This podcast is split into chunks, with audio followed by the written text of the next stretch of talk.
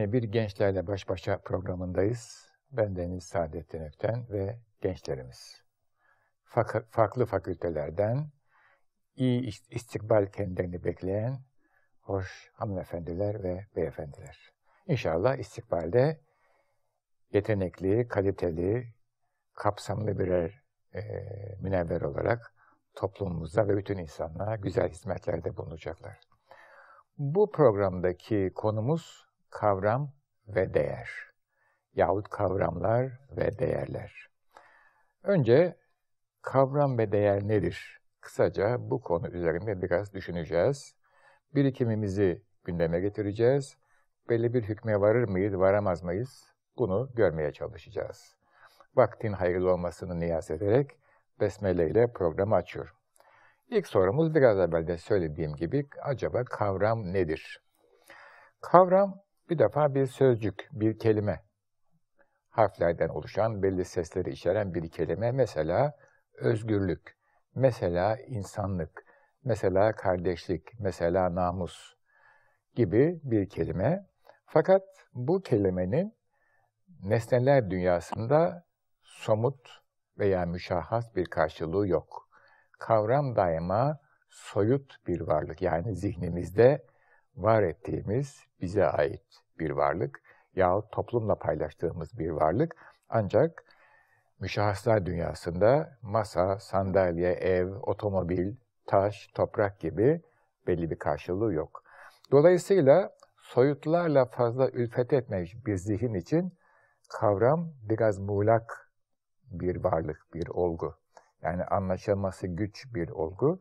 Ancak e, kavramlarla ülfet etmiş bir zihin için vazgeçilmez bir parametre. Neden?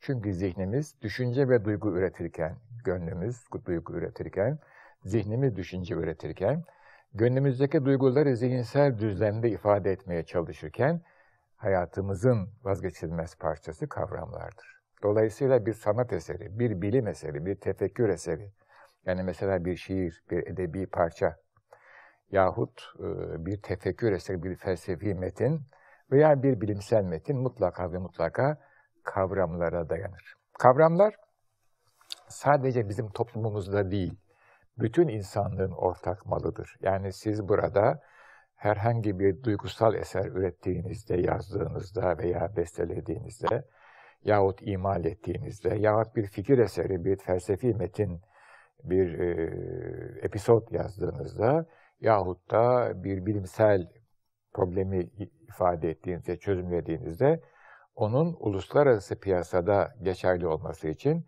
uluslararası kavramlarla ifade edilmesi lazım. Çok uzaktan bakıldığında kavram dediğimiz şey bütün insanlığın ortak malı olan soyut bir hazinedir.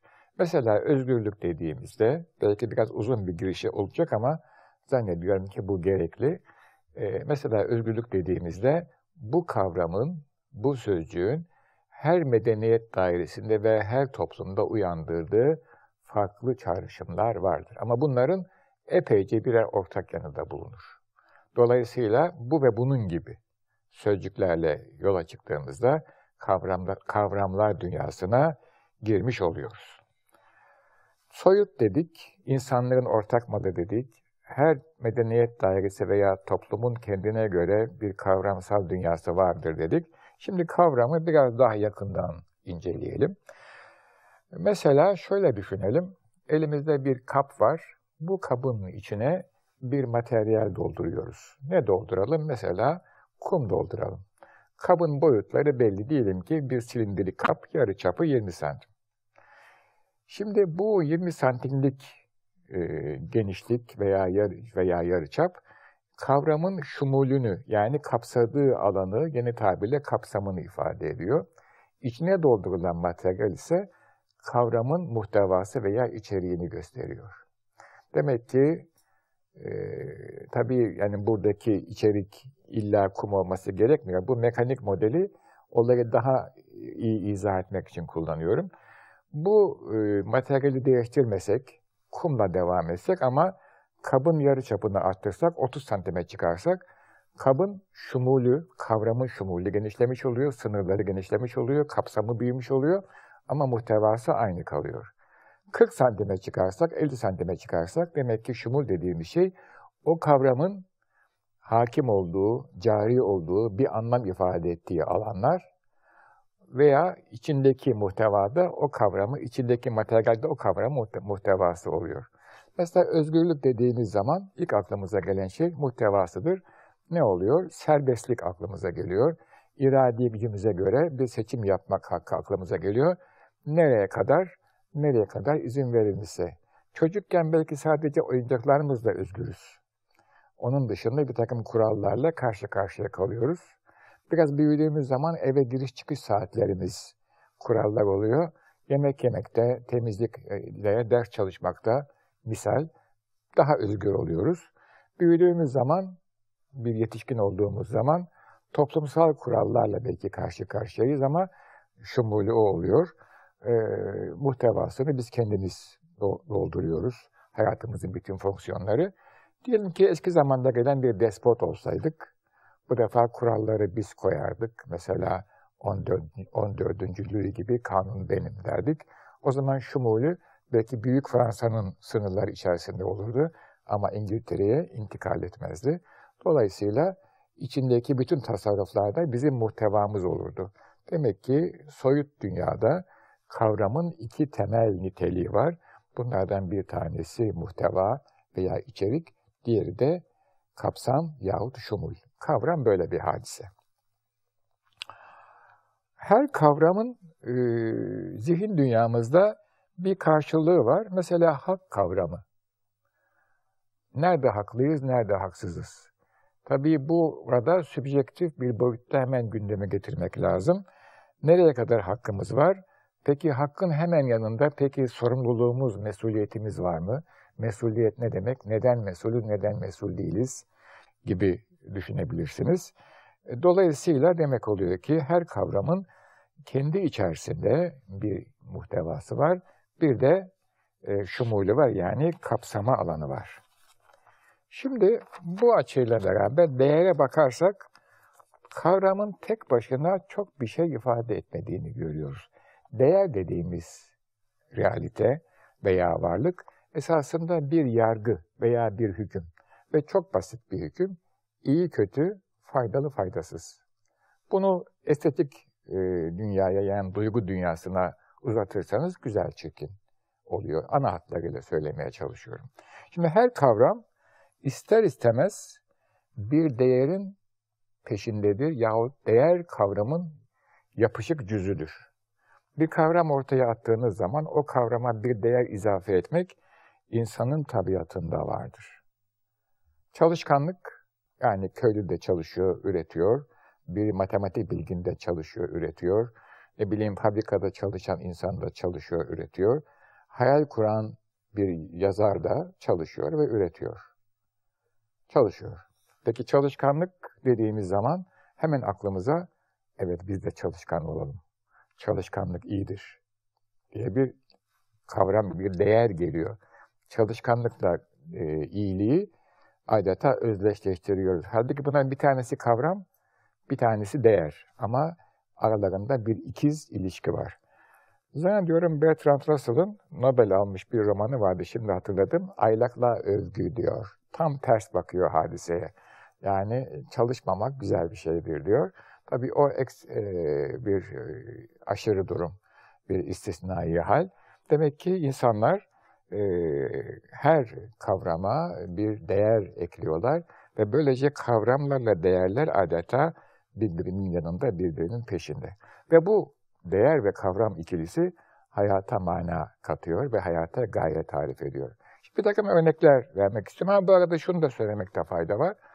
E, bu faydalı faydasız, iyi kötü, güzel çirkin sonuçta olmalı olmamalı noktasına, yapmalı yapmamalı noktasına getiriyor insanları. Yani demek imperatif bir halde var. Yani size bir şeyleri söylüyor, bir şeyleri yapın veya yapmayın diyor.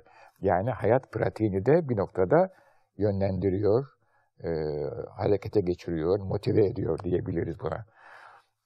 Bir başka e, ayrım belki maddi değer, manevi değer. Belki onlara biraz daha sonra değineceğiz zamanımız kalırsa eğer. Peki bu değer ve kavram ikilisi hayata nasıl anlam katıyor? Bir takım örnekler buraya yazmışım. Mesela şöyle bir e, önermede bulunabilirsiniz. Bu hayatın anlamı nokta nokta, nokta noktaları dolduralım. Tanrı'ya ibadettir. İki kavram çıktı karşımıza. Tanrı ve ibadet. Nasıl bir Tanrı?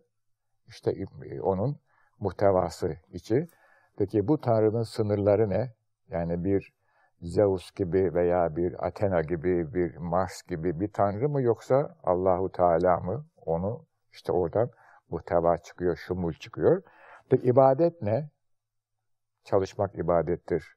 Veya belli namaz gibi bir ibadet midir yoksa cömertlik midir? O da bir kavramsal yapı ama nasıl dönüşecek? İşte muhteva vesaire oradan ortaya çıkıyor. Hayatın anlamı gayesi kullara hizmettir.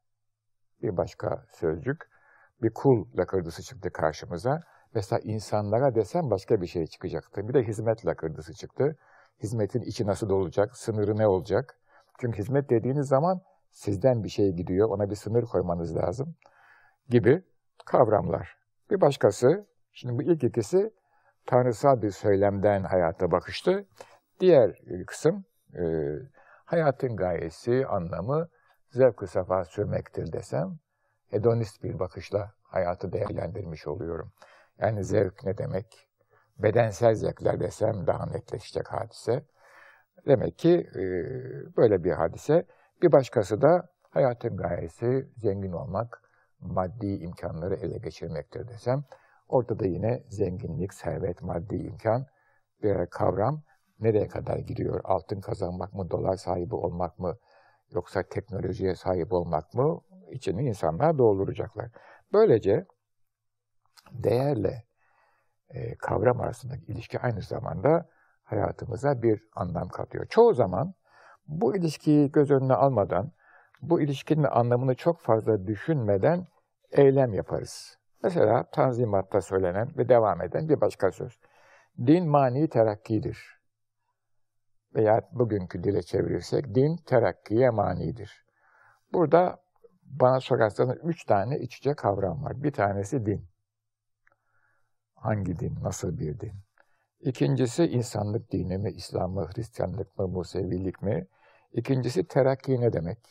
İlerleme dediğimiz şey ne? Üçüncüsü mani olmak.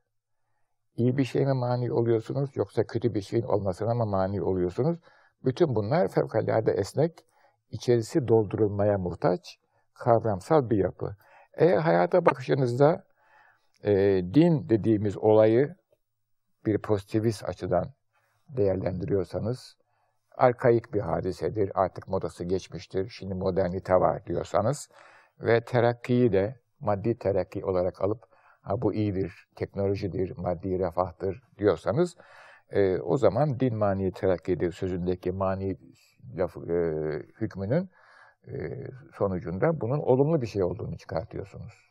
Tam tersini alıyorsanız dinin içerisini güzel, hoş bir şey, terakkiyi de insanı dinden uzaklaştıran, imandan çıkaran bir boyutta görüyorsanız, çünkü o ikisi de var dünya üzerinde, o zaman buradaki mani sözü e, din mani terakkidir dediğiniz zaman ters mana çıkıyor buradan. E, yani terakki kötüyse din iyi bir şey anlamı çıkıyor. Demek oluyor ki her cümlenin, her önermenin arkasında gizli bir kavram ve değer ikilemi var. Bu de, kavram ve değer ikilemi, bu, bu pardon birleşmesi, ikilem lafı burada yanlış oldu. Değer ve kavram birleşmesi her medeniyet telakkisinin kendi kodlarından üretilen bir değer ve ifade gücü taşır. Dolayısıyla bir önermeyle karşılaştığınızda bunu hangi medeniyetin sözcüsü söyledi ve o medeniyetin e, anlam kodlarında bu kavramların içi nasıl doldurulmuştur? Buna bakmamız gerekiyor. Eğer bunu A medeniyetinin şöyle şöyle şöyle düşünen ve bu kavramları şu anlamı yükleyen insanları söylemişse, bu önerme şu anlama gelir. Tersi ise bu anlama gelir demek lazım diye düşünüyorum. Dolayısıyla e, başka medeniyet telakkilerinin e, sözlerini gündeme getirir ve üzerinde düşünürken bu kavram ve değer ilişkisini mutlaka ve mutlaka göz önüne almak gerektiği kanaatindeyim. Şöyle kısaca bir özet yaparsak, bu özet yapma işi bize hocalıktan kalan bir hadise.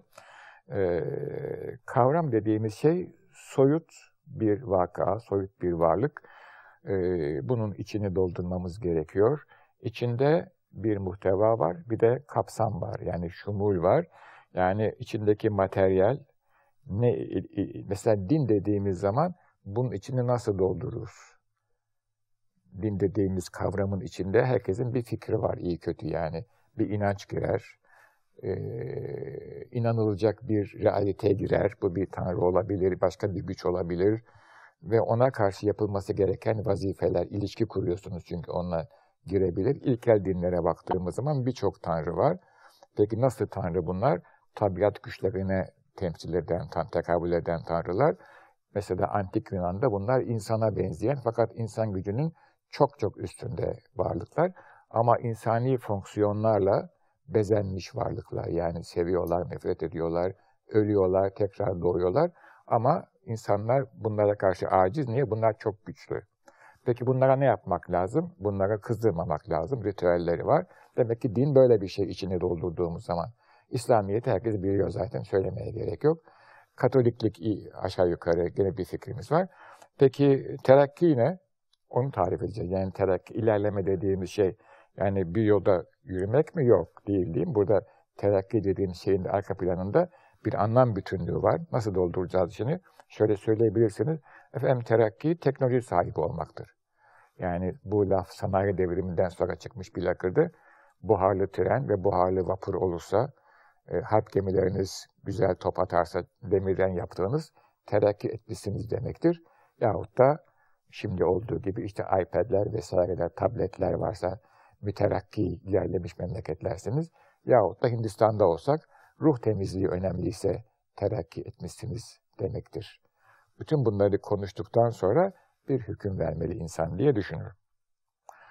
Evet benim bu kavram ve değer konusunda, bunların ne olduğu konusunda, bunların e, bir de şunu tekrarlamakta fayda var. Her değer, her kavram bir değerle özdeş veya kardeş. Tek başına kavram çok fazla bir şey ifade etmiyor ama kavram değer bütünlüğü aynı zamanda hayata anlam katıyor ve gaye, hedef tanımlıyor. Evet şimdi e, benim bu konuda konuşacaklarım aşağı yukarı bitmiş durumda. Ama sizlerden gelen sualler, sorular üzerine belki yeni açılımlarda bulunabilirim. Fikir cevelanı tabir ediyorum ben buna. Ee, belki orada farklı bir şeyler de söyleyebiliriz diye düşünüyorum.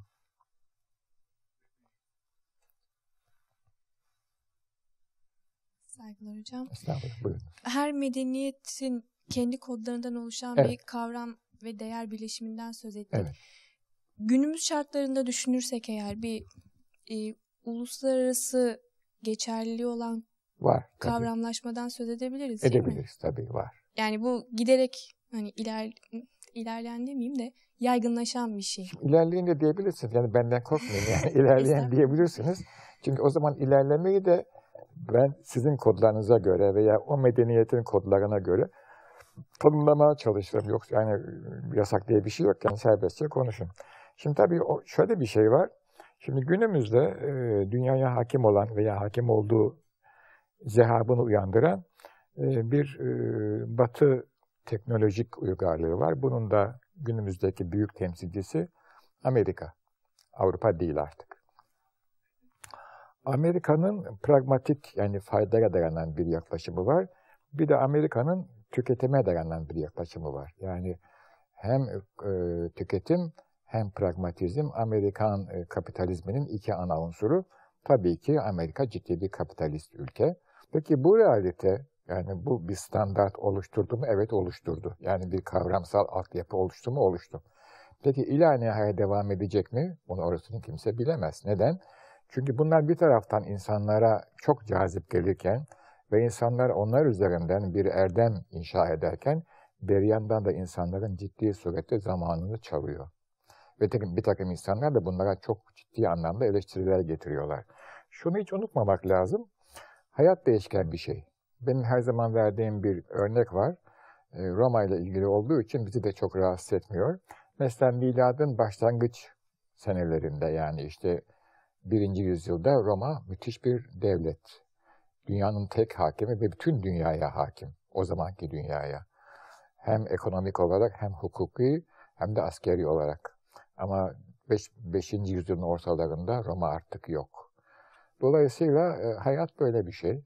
Osmanlı Devleti'ni düşünün. Büyük Britanya Devleti'ni düşünün. Yani bunlar hem siyasi yapılar hem ciddi manada medeni ve kültürel yapılar. Dolayısıyla bugünkü standartlarda, tabi değişmeyen standartlar daima var. Değişmeyen kavram değer ilişkisi daima vardır. Hırsızlık kötüdür, bu realite. Ama e, iPad kullandığım zaman ben akıllı bir insanım, efendim işte erdemli bir insanım. E, şu anda bu modadır o. Belki değişir, belki değişmez. Onu ben bilemem. Ama yani yakın bir zamanda değişmezse bile bir süre sonra değişir. Çünkü insanlar daima ve daima iç dünyalarında bir güven, bir huzur, bir denge arıyorlar. iPad veriyorsa ondan bulurlar. Siz kullanıyorsunuz, hesap edin, veriyorsa mutlu olursunuz, vermiyorsa burada biter. Efendim, zaman doldu, her şeyin bir zamanı var. E, bizim de vaktimiz hitama erdi. Ee, aziz seyircilerimiz sizleri saygıyla, sevgiyle, muhabbetle selamlıyorum ve Allah'a ısmarladık diyorum.